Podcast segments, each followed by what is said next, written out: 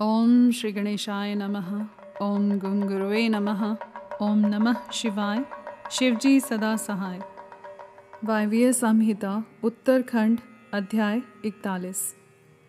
मेरुगिरी के स्कंद सरोवर के तट पर मुनियों का संत कुमार जी से मिलना, भगवान नंदी का वहाँ आना और दृष्टिपात मात्र से पाश छेदन एवं ज्ञान योग का उपदेश देकर चला जाना।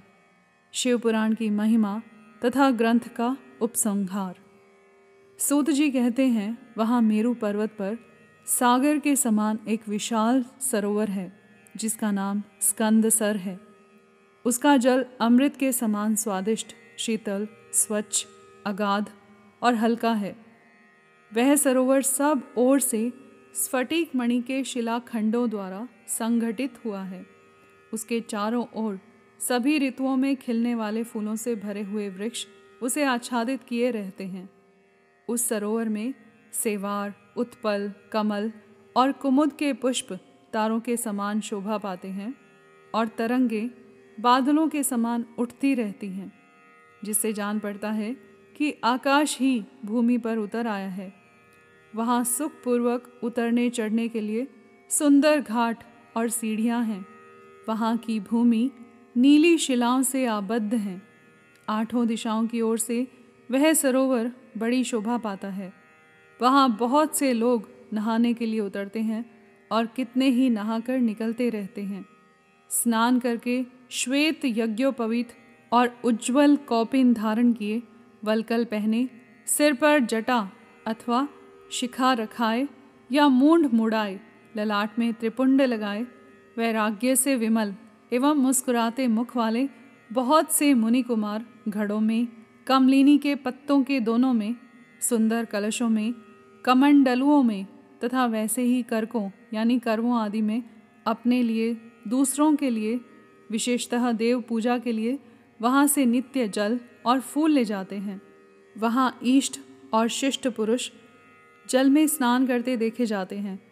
उस सरोवर के किनारे की शिलाओं पर तिल, अक्षत फूल और छोड़े हुए पवित्रक दृष्टिगोचर होते हैं। वहाँ स्थान स्थान पर अनेक प्रकार की पुष्प बलि आदि दी जाती है। कुछ लोग सूर्य को अर्घ्य देते हैं और कुछ लोग वेदी पर बैठकर पूजन आदि करते हैं। उस सरोवर के उत्तर तट पर एक कल्प वृक्ष के नीचे हीरे की शिला से बनी हुई वेदी पर कोमल मृग चर्म बिछाकर सदा बाल रूपधारी संत कुमार जी बैठे थे। वे अपनी अविचल समाधि से उसी समय उपरत हुए थे। उस समय बहुत से ऋषि मुनि उनकी सेवा में बैठे थे और योगीश्वर भी उनकी पूजा करते थे। नैमिषारण्य के मुनियों ने वहाँ संत कुमार जी का दर्शन किया। उनके चरणों में मस्तक झुकाया और उनके आसपास बैठ गए। संत कुमार जी के पूछने पर उन ऋषियों ने उनसे ज्यों ही अपने आगमन का कारण बताना आरंभ किया, त्यों ही आकाश में दुंदुभियों का तुमुल नाद सुनाई दिया। उसी समय सूर्य के समान तेजस्वी एक विमान दृष्टिगोचर हुआ, जो असंख्य गणेश्वरों द्वारा चारों ओर से घिरा हुआ था। उसमें अप्सराएँ तथा रुद्र कन्याएँ भी थीं। वहाँ मृदंग, ढोल और वीणा की ध्वनि गूंज रही थी। उस विमान में विचित्र रत्न जटित चंदोवा तना था और मोतियों की लड़ियाँ उसकी शोभा बढ़ा रही थी। बहुत से मुनि, सिद्ध गंधर्व, यक्ष, चारण और किन्नर नाचते, गाते और बाजे बजाते हुए उस विमान को सब ओर से घेर कर चल रहे थे। उसमें ऋषभ चिन्ह से युक्त और मूँगे के दंड से विभूषित ध्वजा पताका फहरा रही थी, जो उसके गोपुर की शोभा बढ़ाती थी। उस विमान के मध्य भाग में दो चौरों के बीच चंद्रमा के समान उज्जवल मणिमय दंड वाले शुद्ध छत्र के नीचे दिव्य सिंहासन पर शिलाद पुत्र नंदी देवी सुयशा के साथ बैठे थे। वे अपनी कांति से, शरीर से तथा तीनों नेत्रों से बड़ी शोभा पा रहे थे। भगवान शंकर को आवश्यक कार्यों की सूचना देने वाले वे नंदी मानव जगत सृष्टा शिव के अलंघनीय आदेश का मूर्तिमान स्वरूप होकर वहाँ आए थे अथवा उनके रूप में मानव साक्षात शंभु का संपूर्ण अनुग्रह ही साकार रूप धारण करके वहाँ सबके सामने उपस्थित हुआ था। शोभाशाली श्रेष्ठ त्रिशूल ही उनका आयुध है। वे विश्वेश्वर गणों के अध्यक्ष हैं और दूसरे विश्वनाथ की भांति शक्तिशाली हैं। उनमें विश्व शिष्टा विधाताओं का भी निग्रह और अनुग्रह करने की शक्ति है। उनकी चार भुजाएँ हैं। अंग अंग से उदारता सूचित होती है। वे चंद्रलेखा से विभूषित हैं। कंठ में नाग और मस्तक पर चंद्रमा उनके अलंकार हैं। वे साकार, ऐश्वर्य और सक्रिय सामर्थ्य के स्वरूप से जान पड़ते हैं। उन्हें देखकर ऋषियों सहित ब्रह्मपुत्र संत कुमार का मुख प्रसन्नता से खिल उठा। वे दोनों हाथ जोड़कर उठे और उन्हें आत्मसमर्पण सा करते हुए खड़े हो गए। इतने में ही वह विमान धरती पर आ गया। संत कुमार ने देव नंदी को साष्टांग प्रणाम करके उनकी स्तुति की और मुनियों का परिचय देते हुए कहा, ये छह कुलों में उत्पन्न ऋषि हैं, जो नैमिषारण्य में दीर्घ काल से सत्र का अनुष्ठान करते थे। ब्रह्मा जी के आदेश से आपका दर्शन करने के लिए ये लोग पहले से ही यहाँ आए हुए हैं।